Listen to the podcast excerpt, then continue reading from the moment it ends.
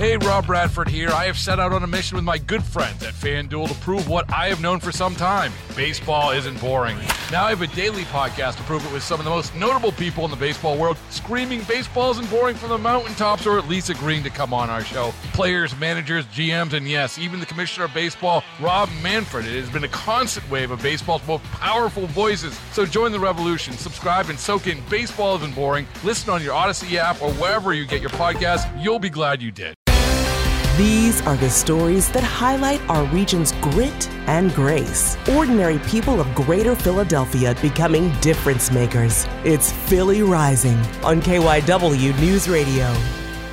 Autumn Womack is an assistant professor of English and African American Studies at Princeton University. She's also a Philly native and scholar, with her latest project turning pages across the country. Toni Morrison collection, her entire archive of manuscript drafts, correspondence, photographs, speeches, opened at 2016. It's called Toni Morrison Sites of Memory. It sheds light on the creative process of one of the most influential, transformative writers of our time. The way in which she not only wrote about these places, places, but she also drew them herself, right? So there's hand drawn maps of towns in the show up in the novels, fictional places, the homes and settings, right? She would kind of make blueprint drawings of them, right? So that there was a way in which she really had to visualize the spaces that she was then imagining her characters moving through. The project took three years and a team of graduate students to select the collection from 400 boxes of archives. It comes at a time when the Nobel Prize winners' books are at the center of censorship debates in some states around the country. This show really, I think,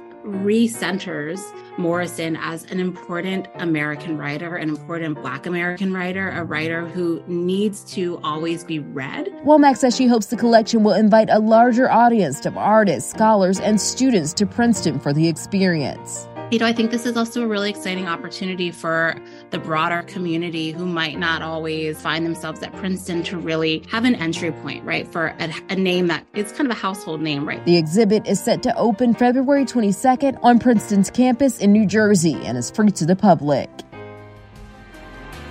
If you know a difference maker who should be featured on Philly Rising, go to kywnewsradio.com slash Philly Rising.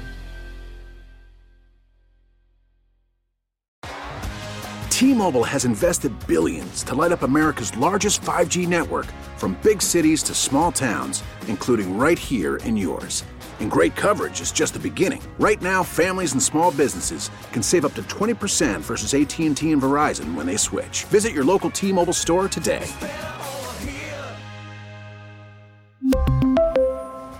Plan savings with 3 lines of T-Mobile Essentials versus comparable available plans. Plan features and taxes and fees may vary.